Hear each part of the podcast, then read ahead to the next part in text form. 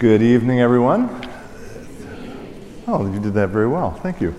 Um, welcome to the continuation of the 16th annual Season of Faith and Life uh, lecture events. We're glad you're here. Um, I always like to ask at the outset of these events. Oh, I'm Pastor Tim Westermeyer, by the way, one of the pastors here at the Deacon. Um, Many of you, I'm going to guess, have been at one of these events in the past, but I always like to ask are there any first time Faith and Life attendees here tonight? Lovely, excellent, good. Special welcome to all of you. We're glad you're here. Um, if you have been following this series for a long time, um, you will know that we've had all kinds of different speakers. That's sort of the whole point of this series is to bring in people who are Christian and but who di- do different things in their everyday lives and who can discuss the way that their work connects to their faith. Um, so we have had authors, we've had uh, politicians, not many politicians, but we did have once, one. one. Um, uh, we've had doctors, we've had lawyers, uh, we've had speakers, we've had business people and entrepreneurs. Um, tonight's speaker is actually someone who we've uh, thought about inviting actually for a few years. I didn't mention this to her. Um, and honestly, I don't remember the thing that prompted it ultimately, but last year, you know, when we, we planned these a year out at least, and we got onto her radar, or, or she got onto ours, and we started corresponding, and we're delighted that she was able to be with us. Um, she is a Episcopalian priest. She's been at a church at Vanderbilt or a chapel at Vanderbilt that's part of the diocese there. Is that what you call it? Just no. say whatever, it's fine. Uh, what's that? Just make it up. Make it up. All right.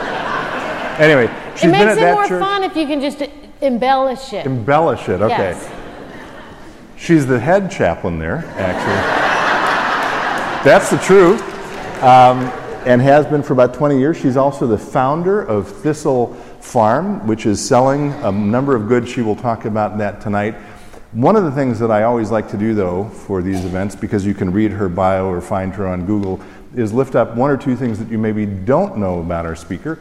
So, one thing you won't know is that tonight is her son's uh, first album release party in Nashville. I know. Um, his name is Levi Hummon, and the album name is Patient. So thank you for being here instead of there. But go check him out if you'd like. Is it a law in Nashville that you have to release an album? I think it is. Isn't it part of the legal system down there? Yeah. Um, the other thing that you will not know about her, I'm guessing, um, is something she shared with me tonight, which is that I, she can tell how many years ago this was, but she was part of a band uh, that was started and led by her husband, now husband, named his name is Marcus Hummon. The name of the band is Pretty Red Wing. This is before they were married and even before they were dating, and she got kicked out of the band as a backup vocalist. But that set in motion the relationship that led to her marriage, and I presume to Levi.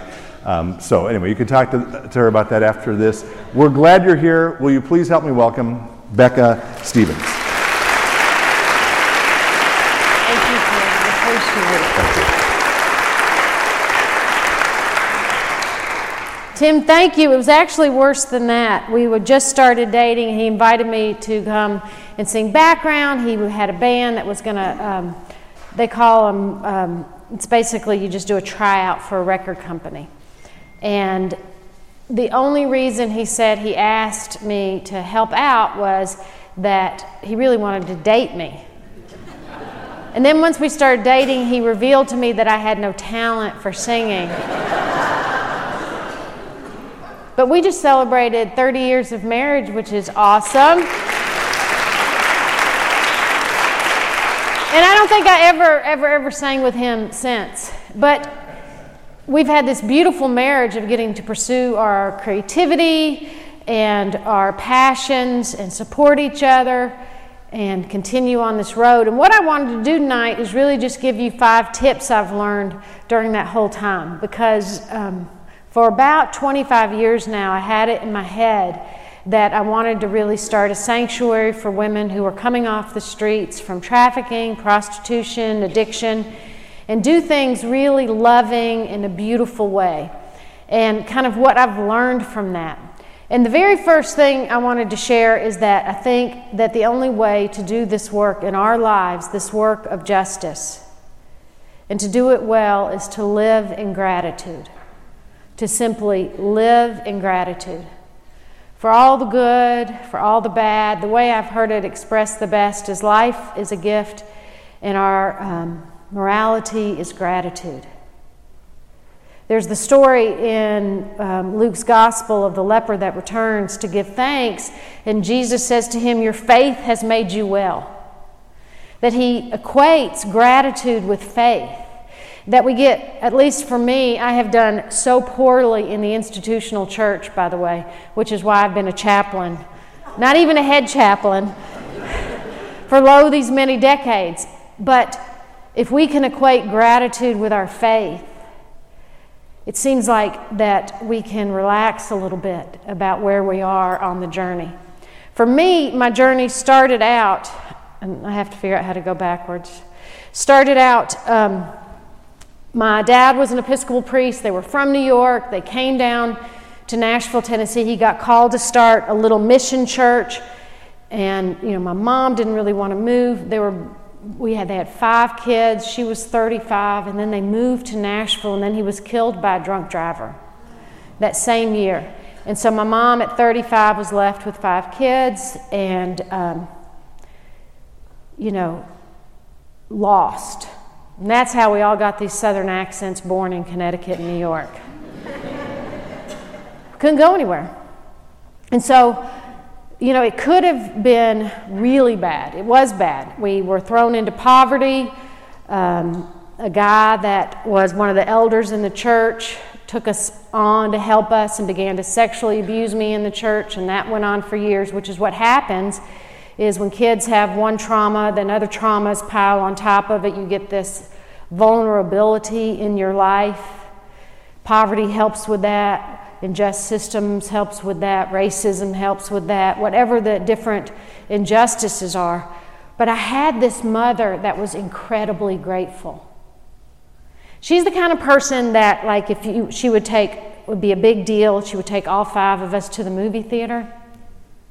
And if there wasn't any parking and you had to park really far away, she'd go, Isn't this lucky you get all your energy out before we get there? And if you found like a parking place really close, she would go, Isn't this amazingly lucky? We're parking so close. Like it didn't matter what was happening, it was a gift. And she always used to say that the five kids were the biggest gift, that she never had to wonder why she had to get out of bed in the morning after all this stuff had happened in our family, that we were the gift, not the burden. And to start life that way, thinking you are a gift no matter what, makes you remember that the story of the tragedies aren't the story, that there is this beautiful, hopeful story even in that. I mean, I always knew I didn't want my story to be um, the story of just falling apart and um, not doing well. I wanted it to be a story about love. I wanted my story to be a love story. And God was never a problem in my story. Of all the different issues I've had in my life, and I've had several, um, God wasn't one of them. My mom taught me well that God was love and that God was with us wherever we were. Now, my dad was a very, very conservative priest. He believed, he died in 1968, so he believed that the end of the church would be if women were ever allowed to be acolytes. And that's the truth.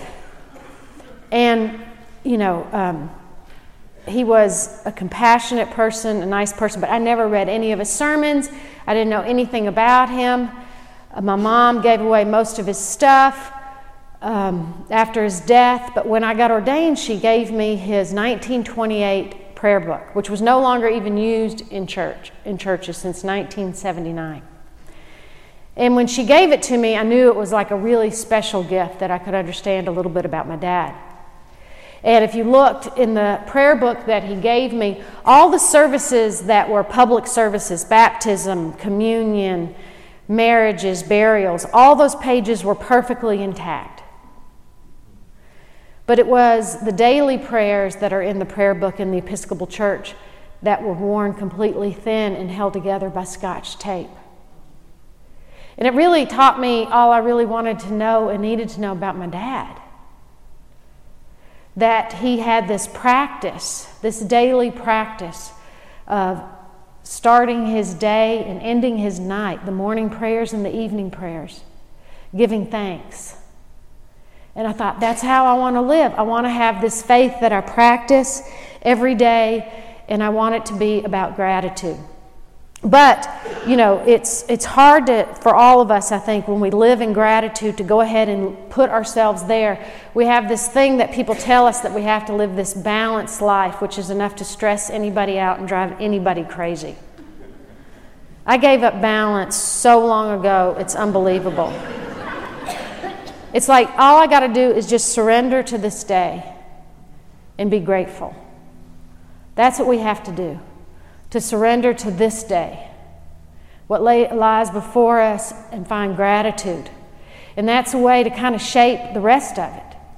You know, if you make time for God, God makes time for everything else, they say.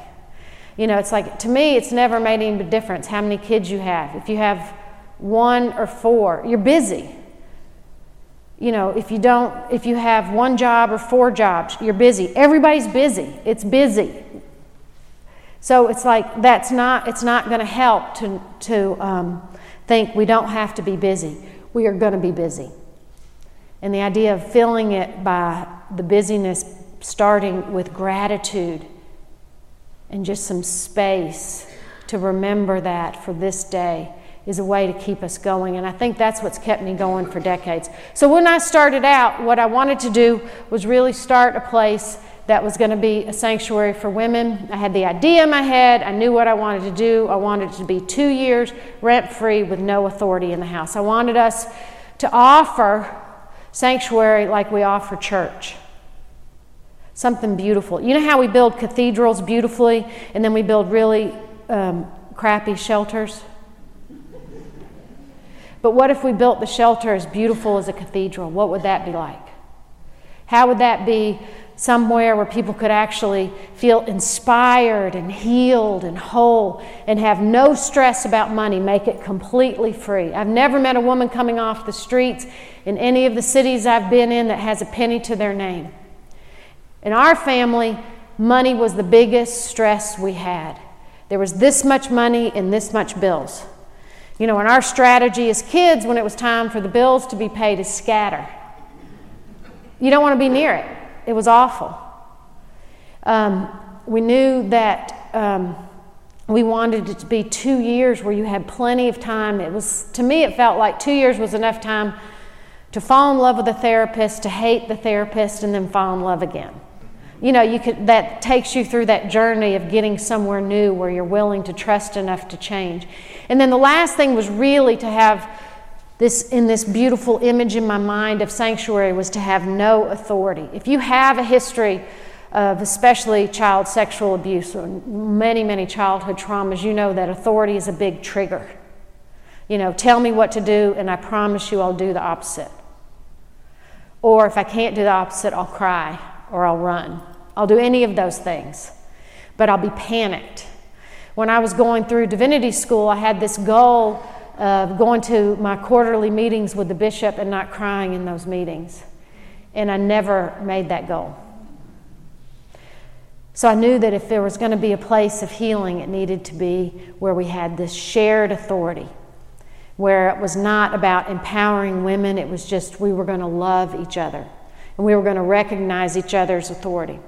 But the problem was, it was like my husband was on the road with Columbia Records. I had already had one baby, I was pregnant with another, and I thought, I just can't really do it. I can't do these ideals I have about sanctuary and hopefully about someday opening up uh, um, um, a justice enterprise where women can work and make money.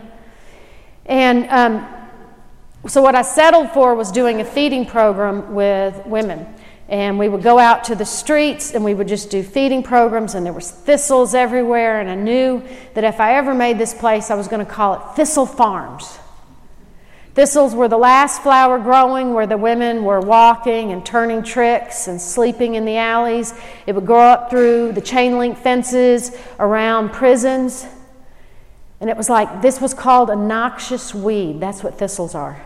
It has a history of survival by brutality. It has the deepest taproot. It can survive floods and droughts. It's amazing. People despise it. And yet it has this beautiful purple center. And I've always been drawn to the thistle. My mom's wedding china actually has thistles on it. And so I had this idea, and we would walk down the streets, and I think someday, someday, and I wouldn't do it. So I was down there feeding, doing a homeless program, feeding folks, and I was getting my son, the one that's releasing the record tonight, I was trying to get him in the car after the feeding program was done. And where the feeding program was, it was out in front of a strip club, and it's one of the older strip clubs in Nashville, Tennessee, called the Classic Cat. Um, when you're in Nashville and you tell this story, if you say, Y'all know where the classic cat is, I promise you this happens. The women go, Mm hmm. And men are like, Never heard of it. no idea. And it's like, you do know where it is. It's at the, right at the corner of 8th and Broad. You drive by it. I know you know where it is. Anyway, I was trying to get my son in the car and I was like pushing him in the car seat. And he was doing that four year old thing that they do where they go like,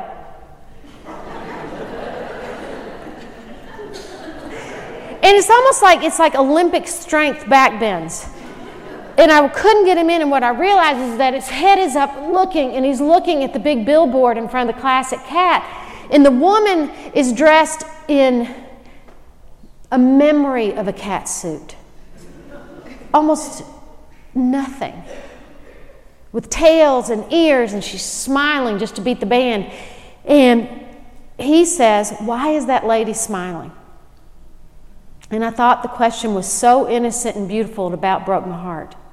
And I thought someday he's not going to ask that question. It's going to seem completely normal to him that we do this to women, that we commodify them, that we dress them up in cat suits and sell them for less than you can probably sell a cat. And that it's not going to, and we want her to smile the whole time it's happening to her. You know, if you flew into Nashville, you could drive down the interstate and see the sign for the world's largest adult bookstore, and you drive a little farther, you could see another big billboard for another strip club called Deja Vu that doesn't even have a woman's head, it's just her crotch and legs. And that was the day I decided I'm going to start Thistle Farms. So I got busy and I figured out how to keep this idea that I had relevant, practical, and scalable how to grow it as both a movement and a business, how to make it a place of hospitality, mold it into a justice enterprise, keep growing it so it had a legacy, to remember always that I came as a beggar and I was grateful for this work. Those were the principles I started with. We started with one house. We invited five women. We have an amazing group of women with us tonight from Thistle Farms. Regina, who is out, is she here or out there at the table? There's Regina. Can you stand up and wave at everybody?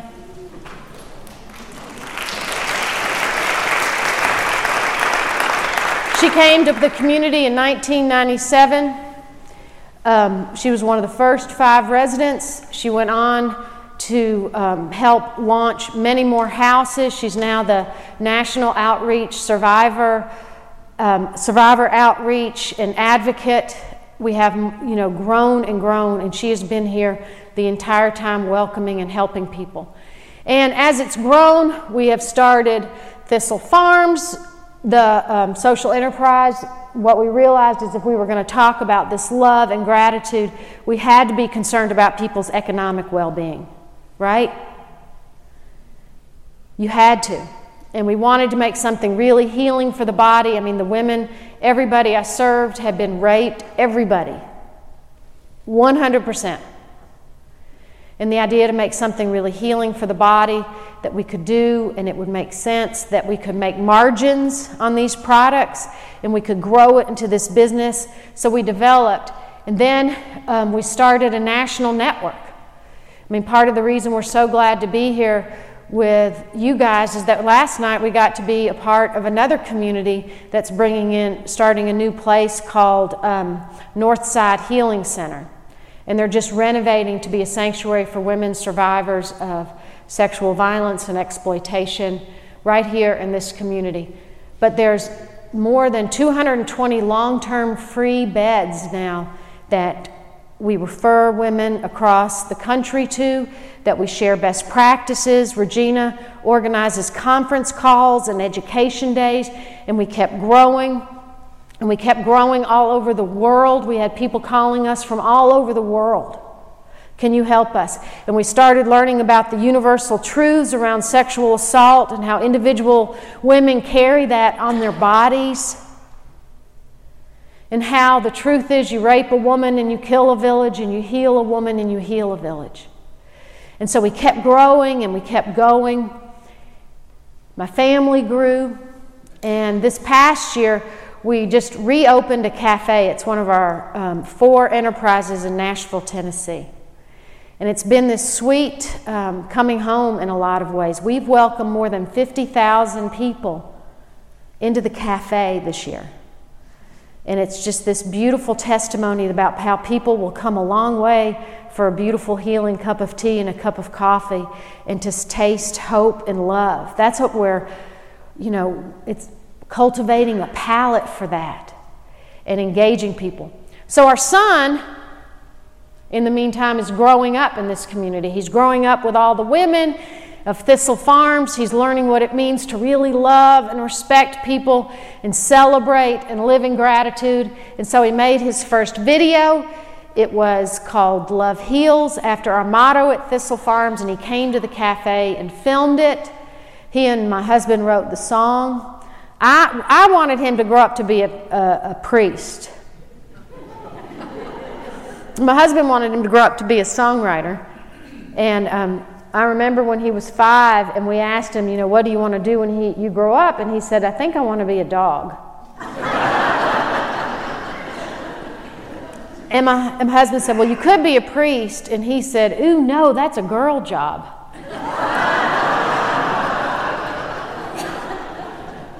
So he wrote this song for us and I want to play it for you called Love Heals, and it's Alison Krauss singing background, and all the women who helped raise him at Thistle Farms have are lip syncing with him.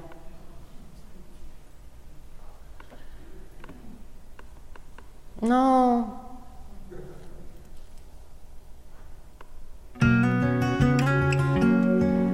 For 21 years, Thistle Farms has been a witness to the truth that in the end, Love is the most powerful force for change in the world. Hate kills, birds fly, rocks roll, tears cry, and love, love heals.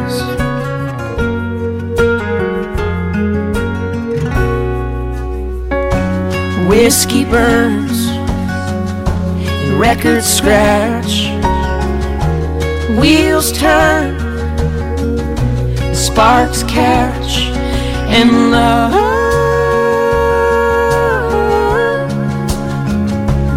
Love heals. Oh, I've never seen a broken heart, one shattered and torn apart that could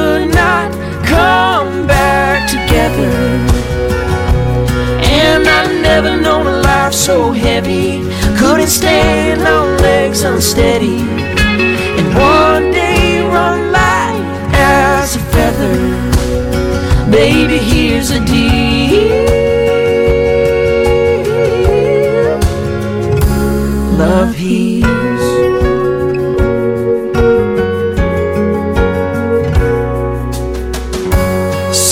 Sunsets, sunsets, suns rise, suns rise on regrets and alibis. Dreamers dream, some dreams come true. We're caught between a hell that's coffee black and heaven that's sky blue. Oh, I've never seen a broken heart one shattered and torn apart. They could not come back together. Oh, I never known a life so heavy. Couldn't stand on legs unsteady. And one day run by as a feather. Baby, here's a deal.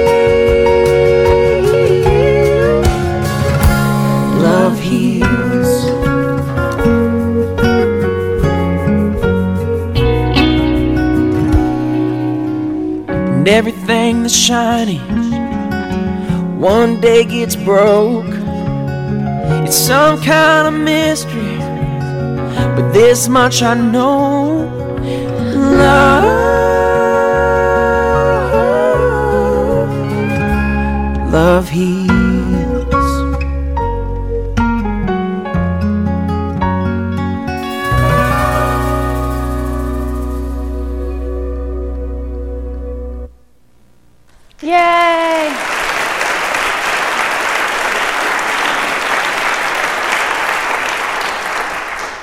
So, the second thing that I am learning on this work of justice and faith and trying to be as faithful as I can be is that we have to mind our own bodies and spirits. I think so many times we forget we have bodies. That we ignore if we're tired, we ignore if we are fearful, we ignore all these things that happen in our lives, and that we can do this justice work and really be present in our bodies. And I learned it because I love baths. I love bathtubs more than anything. Does anybody else love a bath? Again, all the women are going to go, mm hmm, and all the men are going to go, no, I've never had one. They're really good. I'm just going to invite everybody in this room at some point. Just go get some beautiful bath salts from Thistle Farms, probably. Let's just say, in general, what y'all did before this, our talk was a great round one of shopping. now we're going to really shop once we're done with this. We're really going to go out there and finish all our holiday, all our Christmas shopping. It's going to be done. You are going to coast into Thanksgiving more peaceful than you've ever been, and you're also going to pick up something for yourself. So I was taking baths and I was thinking about how it is that. Um, you know, we could make money off doing the things we love. And that was when it was like we could do bath salts, we could do body bombs, we could do healing oils. And there's something like 425 scriptures on healing oils. And I realized for me what it was was coming to that very, very small, sweet spot where arts and crafts and justice come together in body care products. I'm really good at that. And I had no idea. But I think all of us have those spaces where you go, I have energy around this. I love this. I can offer this as my faith and my justice work. In this space, I have energy. I feel grounded. I feel happy. I go to bed with more ideas than I woke up with. And that's the place we got to go. Because I think, again, what you think is like, okay, we have to do all this and then the justice work is added onto it, so I'm going to be tired and kind of miserable and exhausted. But if we get, begin in the place where we like mind how we're feeling, we remember ourselves and we pull ourselves together and remember what it is we love and offer that, that becomes, you know, real worship. It becomes this beautiful gift, and you don't feel put out by doing it. You feel great. The truth is, everything I learned about running a justice enterprise, I learned from the church bazaar. everything. I mean, that is the craziest thing in the world, right? And what it is, is everybody goes, okay, we want to raise $1,000 to help this mission trip. Okay, and so we could just say, I'm going to need $1,000 please. And you could ask somebody that you know has $1,000. Or you could say, hey, can the church just give us $1,000 out of the budget? But no, no. What we do is this. Okay, everybody go out and spend $1,000 on items at Michael's. and then make a bunch of stuff. And then bring it, and, and we'll set it up and we'll bring it to the church and then we'll buy each other stuff that we don't want. and we'll raise $1,000. And the reason it is so successful and so beautiful is because so much more happens than that. First of all, I get to show you I made this sweater. And you say, That is beautiful. I made this cake. And I go, That is amazing. And we feel good about ourselves and we become friends and we find people that love the stuff we do and we think we're going to invite 30 more people next year and we're going to grow it. And you don't raise $1000 you raise $1000 the first year and 10000 the next year and 20000 the next year. And you have a community that is thriving and growing. It is so much more than that. There's this extravagance when we get to bring ourselves to that party. And that's what i think is beautiful is finding what you're good at finding what grounds you and gives you joy and hope, and you offer that. And people say it is beautiful. One of the things at Thistle Farms that I love, the cafe, and, and is Angela here? She's stand, sitting outside. There's Angela, everybody.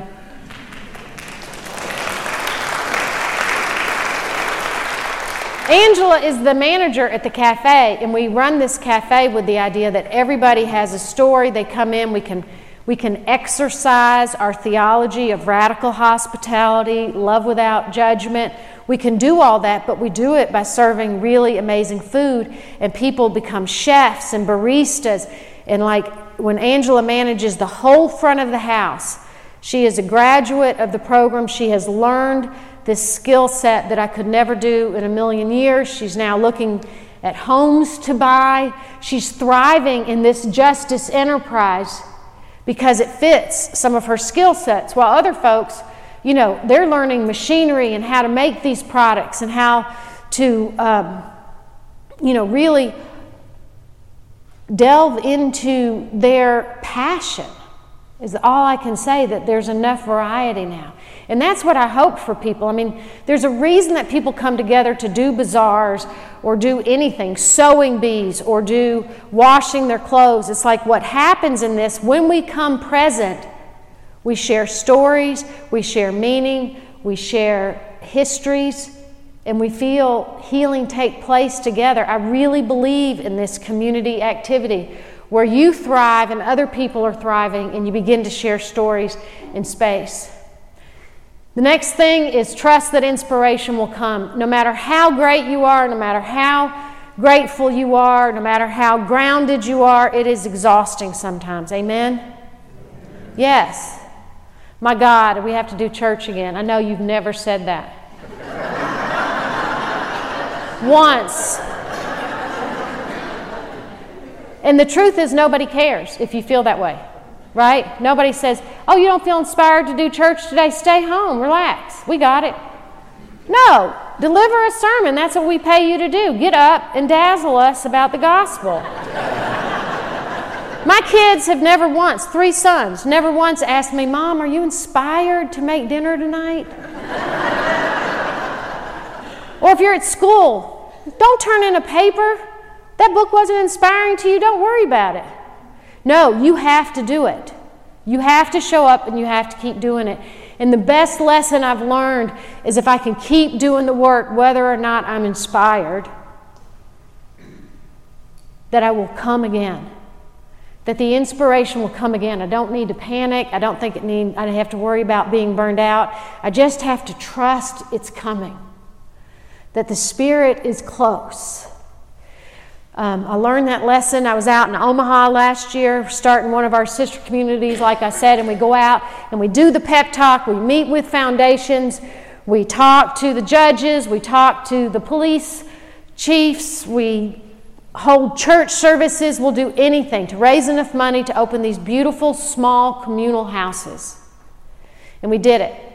And we went out there in November, and I was feeling completely gray, and everything was gray. The whole sky was gray. The whole four days, three days we were there, it felt like four. And the buildings were gray, and the trees were gray, and the pavement was gray. Everything was gray. And I thought, I just don't know if I can keep doing this. And it's scary when you have that feeling sometimes. And I always travel like, um, with, like I am with so much gratitude to Regina and Angela, with graduates of the program. I was traveling with a woman who had um, run away from a foster care home in sixth grade um, from terrible abuse, and she hit the streets. Some of the women that we have served over the years don't even call themselves runaways, they call themselves throwaways because nobody came after them. And then they spend their teenage years in jails and on the, I mean, in detention centers and on the streets. And then when they're 18 years old, we graduate them to prison. And Sophia was one of those folks, and she was with me on the trip. She was a graduate of the program, and it was her first time flying. And she came and she did a beautiful, beautiful witness to how love heals to so many people. We were flying back on Sunday night, and it was about 8 o'clock at night. And I was trying to be nice to her because she didn't understand that cardinal rule since she hadn't flown before of don't cross the armrest. But she was like, I was kind of sitting like that. And then I realized I was just like this, that she had pushed all the way across. We were about 20, 25,000 feet. And we cut through all the clouds. And everything that was gray was gone, and she was taking pictures out the window of a supermoon. And it was haloed. And those gray clouds now were laced with blues and reds and some purples. And she was leaning against me as she was looking out the window, and she looks up and she said, You know, I didn't know that there was a sky above the clouds. I was like, Okay, Sophia, I'm good for another five years. you just saved me.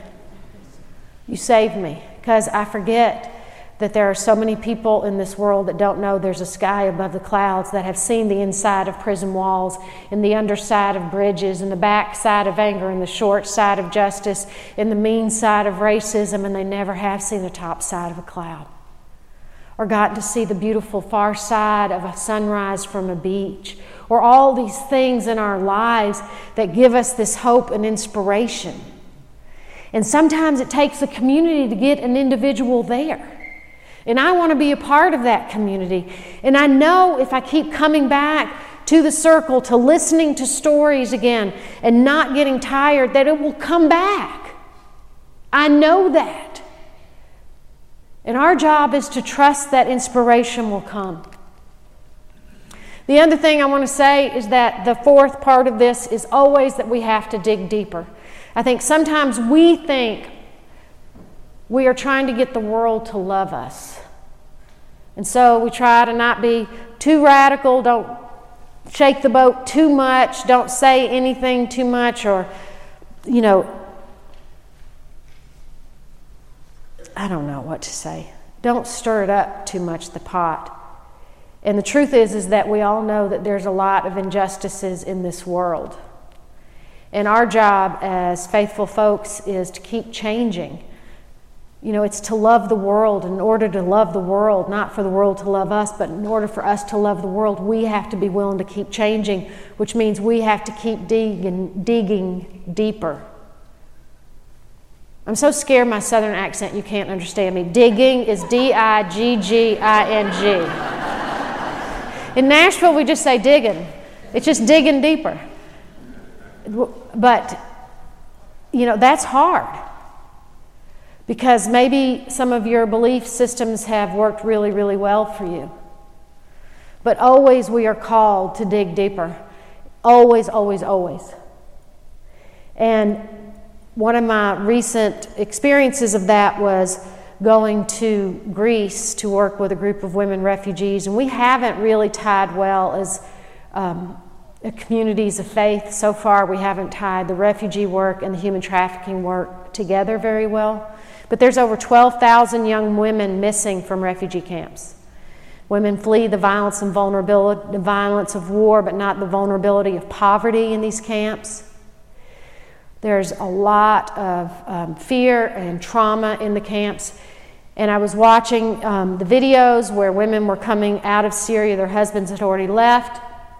Um, the women had stayed, and they stayed until basically the chemical warfare started and then they fled. And you saw, y'all saw all those videos of the boats with the life jackets, and they were landing in Greece, and they closed the borders in Greece.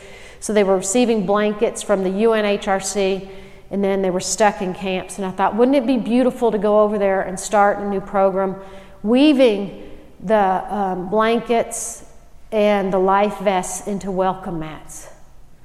And it could be a new justice enterprise. And the big NGOs, um, the not for profits we contacted said, you can't do it. You can't hire refugees, you can't pay refugees, and if you just offer nine women, you know, this little bizarre model, you'll have a riot. And I was like, okay, let's try.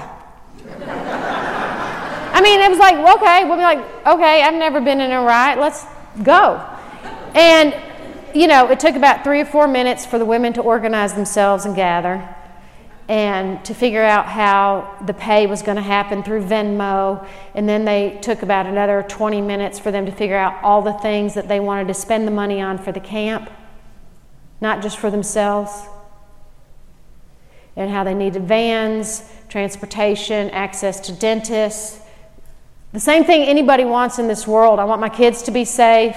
I want some options for decent food. I want health care, just the basic things.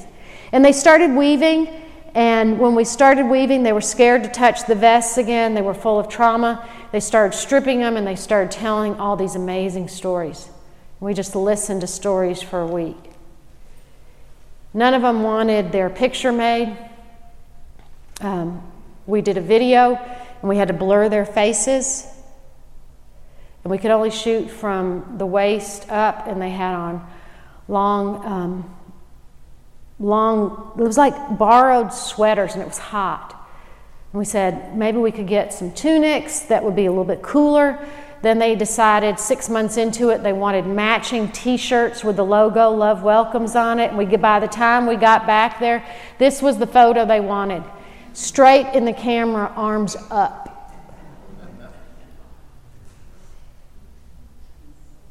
Just by trusting a little bit these ideas when we dig deeper about what injustice looks like. You open up new worlds and new ideas, and it does change you.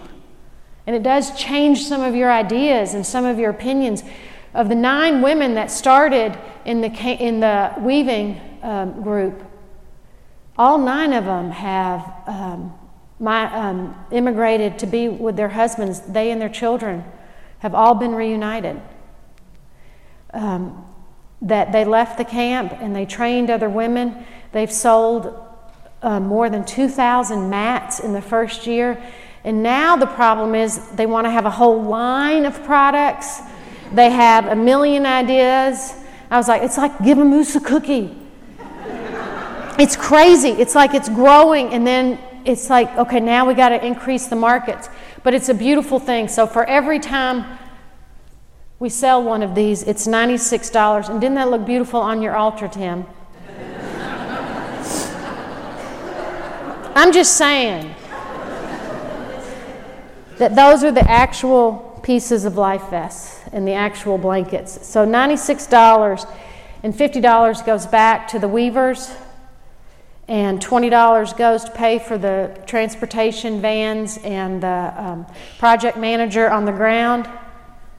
And then the other money just goes for the, all the shipping, materials, my wardrobe. Um, it gets spent really quickly.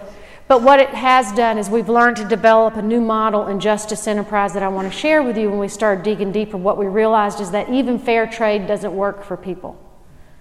Fair trade doesn't work because you can say, okay, the market will allow $3 for a pound of tea for the producer. Now, when by the time it gets over here, that same amount of tea might be 25, 30 bucks. But you do shipping, distributors, wholesalers, and the, you know, it goes on and on and on.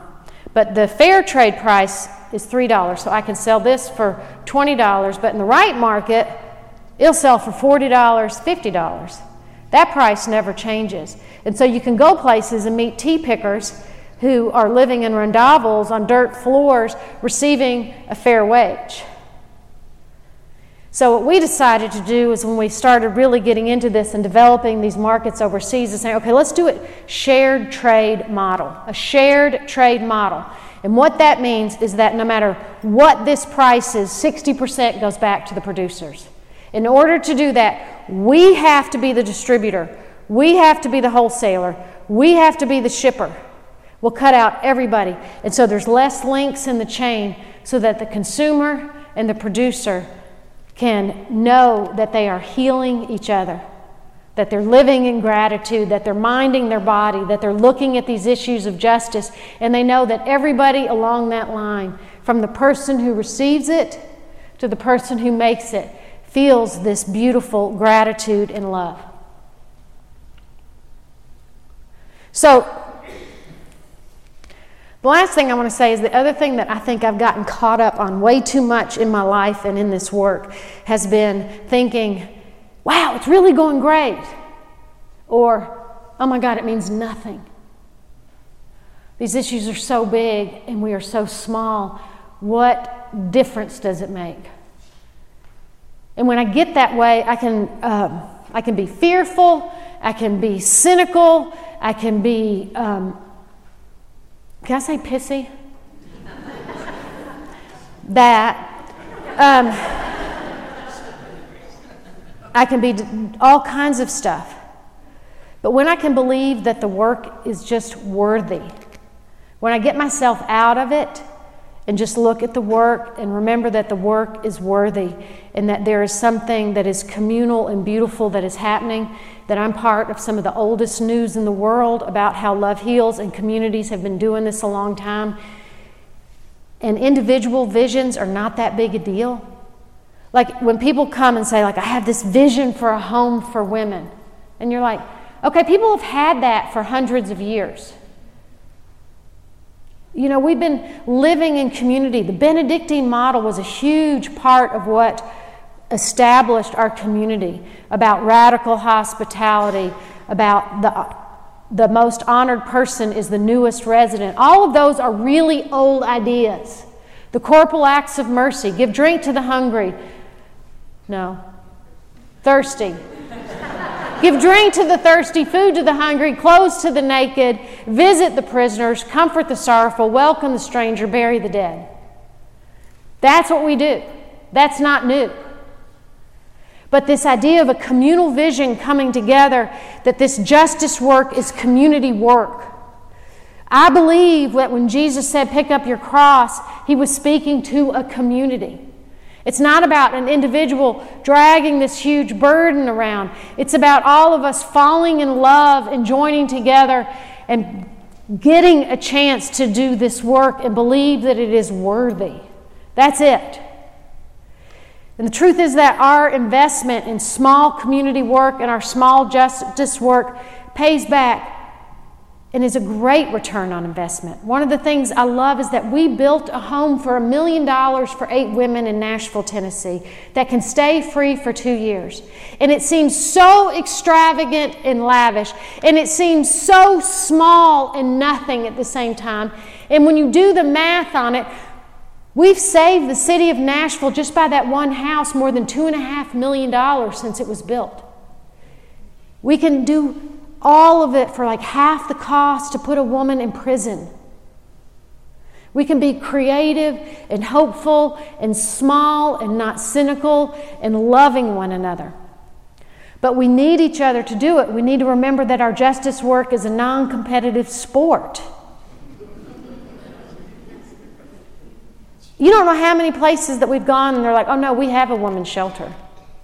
I'm like, that's like saying, like, if I came to you and said, I have a new Mexican restaurant, oh, we have a Mexican restaurant. It's like you have you can have more than one Mexican restaurant in a town, we have learned. you can have all kinds of beautiful models. There, we have never had less than 100 women on our waiting list, ever. It is always people dying to find homes. There are thousands of women who want to come in. But to find that space is a real luxury. So, what we have to keep doing for me, I have to keep believing in the work. I have to keep believing I can do it this year and I can do it this year. And we'll grow this movement in a beautiful and good way. Now I've lost the clicker because I got so excited. So, my last slide. When it comes down to it for all of us, I think, It is about community and communion and coming together and loving each other. That's what I think it is. I think sometimes we make it so complicated. I am so, so glad that I started this work before there was ever anything called a social enterprise. I don't think I ever would. In my mind, it was just like we make stuff, we sell stuff. And that's the truth about this work. All of it for all of us and you and your life. It, like it can be so simple. You can love me, and I can love you. And somehow, if we can love each other, we will find our way to God. Thank you. Thank you.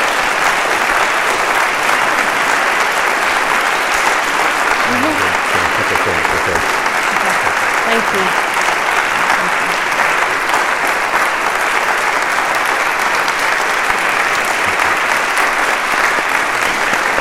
Thank you very much.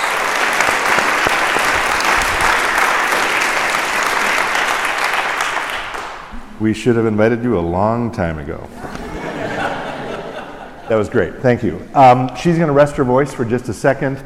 You will have a chance to ask her some questions at the mic to my right or to my left, so be thinking of some questions to ask. Uh, before then, a few announcements. I want to lift up the next event in this series. Um, this is now late October, so we'll get through November, December, and even January, which is busy. Um, and the next event will be uh, with a gentleman named uh, Richard D'Souza, who grew up in India, um, studied in Europe, is now a, a, a, astronomer at the Papal Observatory and doing postdoctoral work at the University of Michigan. Uh, he's a Jesuit priest who, in his own being, uh, connects faith and science, which has been one of the themes we've come back to a few times in this series, and he's going to be awesome. So please join us for that. That's on February 7th. Uh, if you would like us to remind you about that event, you can join our email list or like us on Facebook, and we'll uh, get information out to you uh, about that and other future events. Um, these events, uh, Becca talked about gratitude. Uh, she actually, she was really sweet. We, I spend a little time with all of our speakers before these events, and we were in my office, and she said, "So do you like doing these things, or are they kind of a pain?" Um, which is an honest question. What? I shouldn't have said that. No, no, I said I didn't say that. What? Nothing. I think it's. I just wondered if you love it still. I do. I'm so glad. Yeah, and. Um, I think of that because of that theme of gratitude. And um, I'm so grateful to be able to do this work, in part because we can invite wonderful people like Becca here. I'm grateful to all of you for taking time out of busy schedules to come and hear a wonderful speaker talk about important things. And I'm profoundly grateful to all the people who make this possible financially. From the start of this series, I've said this at every event. Uh, so now, you know, for 16 years, this has never been a budget item of the church. It's always funded entirely through the amazing generosity of individuals and corporations and other organizations. Um, I'm not going to read all the names on here, they're listed here, but many of those folks are here tonight. Will you join me in thanking them for making these events possible?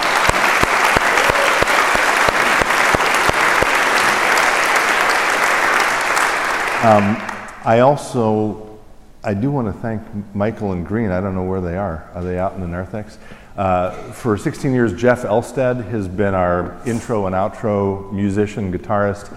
Uh, he reached out to me yesterday. He had a small, he, he's fine, his family's fine, but there was a little minor medical emergency. And so at the last minute, I asked Michael Morris and Green Buzard, who play for our 11 o'clock and Monday night service here, if they would join us and share their music. And they were kind enough to do that. So thank you to Michael and Green. We're grateful to you.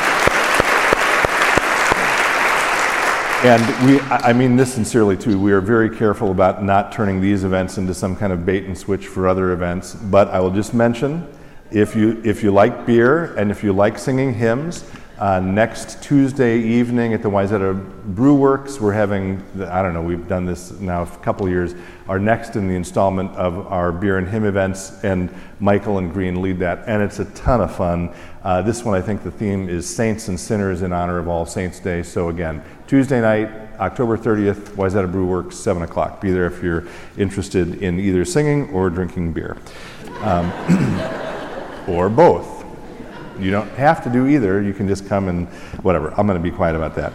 Um, okay, now we're going to take some questions. So you can come on back up. And um, I think what I'm also going to do, you know, we turn the lights down a little bit lower so that you could see some of the stuff on the screen. I'm going to go back and turn the lights up a bit so that you can see each other a little bit better. And I'll be back in a minute. So again, Mike there and there, uh, please come and um, remember to use the right uh, punctuation, which means your question should end in a question mark and you're not coming up to give a statement, okay? You can totally make a comment. That's okay. All right, well, that's fine. The, uh, I want to say too, though, that if some of you want to talk a little bit more afterwards, we're going to be out there. We will sell products. We will be. I'll be signing. Happy, happy to sign books. And also, if you have more questions, just really about the depth of the program of Thistle Farms or how, you know, like really in-depth questions. Those are best if you can. You know, we have pamphlets out there. We have education days. All of those kinds of really hard questions we can do later. Yes. Uh, Becca, that is a beautiful sweater. Thank you. I want to know if you knit the socks that you put Yes. on after you got done speaking. I did knit my socks.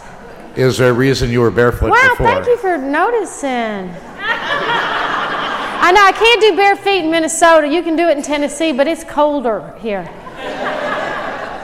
I believe in bare feet. I think it grounds you, and it's kind of a nice way to start. And there's an old tradition of discalced folks who are barefoot in honor of the folks walking streets. So it's a beautiful old tradition. I think it dates back to about Moses. But people don't practice it enough, I don't think. But also, it's also comfortable. No, that's good. That means that we have time to shop. oh, we have one more question. That's perfect.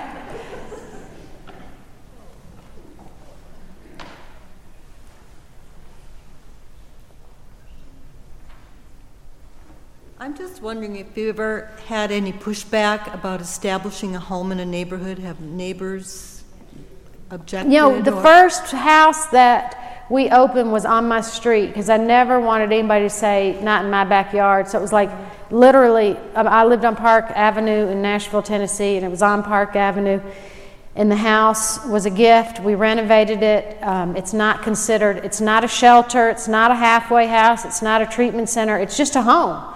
It's considered permanent housing because it's more than 18 months. And so it's just like four people living together in a home. And at that point, we didn't have to even have any code changes because it was enough bedrooms for the number of women living there that it, it had, didn't have to go through any code changes. So people moved in. I never even asked anybody permission. And then, and then there was a, uh, and then by the only complaints we've had in neighborhoods, I promise you this is true. The only complaints we've had is that property values have risen in the neighborhoods where we are. We are amazing neighbors. We have the most exquisite gardens. We have full renovations. We have showers for every house um, where different churches adopt different, every single room and decorate it to the nines. I mean, they're, Regina, it's beautiful homes, aren't they? Stunning homes. And so we do it, um, and we build, whenever we build, we do it environmentally. So we don't remove anything we're not supposed to be removing. And we have architects that come in and design, like the house that I was talking about. It looks like almost like a butterfly. It has vaulted ceilings with the idea that it's renewal and life with interior gardens. So we haven't. The only time I ever got pushback, we bought a building on Charlotte Avenue, which is close to downtown Nashville, Tennessee, to make our bath and body care products. And I got a call from the council person in the neighborhood saying there was some concern about us opening this business. Mind you, we bought a really crappy building that had um, it had had like a beauty shop thing that had shut down, and it had had a donut place, and it was going to be perfect for our manufacturer. And he called me and he said there were some concerns in the neighborhood, and I said, you know, we can start this conversation over if you start with thank you. And I said, you know, I've never had pushback. I've had the governor, I've had our congressmen, I've had council people, and they do nothing but thank us for the work. Your community is safer, the women are safer, all because we are loving each other. And I said, So we can start over and you can say thank you, and now you can invite us to the homeowners meeting where the people are concerned, and we will come in and everybody's going to buy products. and you're going to have, you're going to like welcome us properly into this neighborhood. Okay. And he said, Yes, ma'am. I mean, it was like, Are you kidding me? This is what you want. We want the community to love women and thrive. Let's talk, you know, like, yay, that's the, what you want. And again, we've brought, we bring in easy a million dollars a year in revenue and in savings to the city of Nashville. So uh, that's such a long answer. No, we didn't get pushback from neighbors. Thank you. Um, can I ask one more? Do you ever have women that leave before the two years are up, and then do you try to reach out to them again to bring We have women who in? leave. We have about 80% of the women who come in graduate um, two years. Um, we have women during that two years that relapse. You know, for some folks, relapse is a part of a recovery, whether it's in a, you know, what we generally say is women relapse over a relationship before they relapse over a drug. Um, but they come back, they come home. Um, yeah, but women leave also if they, a lot of times, if folks get custody of children they have, they'll want to get an apartment, have, you know, a safer place. It takes a long time to get custody of your kids because usually you owe back child support. You have to, you know, really be settled and grounded and, you know, ready to be a mom again. But when women get custody of their kids back, they'll generally move out and become affiliates of the program, but you can still graduate the program. So I will say that we have samples of products from many, many of our partners around the globe. It's just a few products from a lot of different folks, so you can just kind of get a feel for it. This, the book, Love Heals, is the most recent book, and it really is full of images. And um, it has the idea of all the different ways that love heals in our lives, but it, it draws on the experience of Thistle Farms. There's poetry in it, there's scripture in it and it has the history and our spiritual principles we um, go by in the back of the book. So I'll recommend that to you. But other than that, just know that we are so, so grateful. It is, this is a huge event for us, and I'm just so excited to hear what your next thing is that you're pointing me at about. I forgot. Oh, well, are, are there, if there are no more questions, we'll, oh, we do have another one. okay, this will be the last one, right? What? Is it, how long do we ask questions on? How we go long do they ask Do we go questions? like forever? We're doing fine on time, Okay. yeah. Um, could you just repeat the organization you helped yesterday up here? Um, I'm a 15 year mentor. And No, you can go up and say it. You're here. This is Kathy Bogey. and She's part of that community. I'm um, from St. John's Episcopal Church in South Minneapolis, but we're partnered with Liberty Presbyterian Church on the north side, and they're working, um, they're reinvigorating an organization called Northside Healing Space. Northside Healing. Space. Yeah. Thank you. And we can talk Okay, later. if you want. thanks. Hi. Hello there. Is there a way we can get your son's CD? How do we do that? Oh. Yes, I don't. Um, I don't have them, but um, it's easy. Just download it on iTunes. It's just called "Patient." Levi Hummon. He'll be very happy you asked that question. the funny thing is, is that your son is married to a woman who is the sister of one of my interns that graduated and she became so we were thinking that where she's part of the family. She was a huge part of helping us grow thistle farms. After she was an intern she went on to work and help. She's just now she's a midwife so we're all family now. Um, Becca is one of the. I heard Becca speak the day after you got back from Greece, your Easter sermon when you just got off the plane. She is an amazing lady, and if, if however you can support her and what she does, and if you ever get to Nashville, this cafe is not in West Nashville; it's in East Nashville. There's a difference, and um, our son lives in East Nashville. That's how I know. Um, but she's amazing, absolutely amazing. What she's done is amazing. The people everything is just so amazing. And you have prayers from all over, and I hope that all of us pray and support what Becca's doing. Because I, I have been asking around, I don't, the, the, what you're talking about maybe is one of the first things. Individual churches, individual people are doing shelters, but it's not what you do. So, thank you.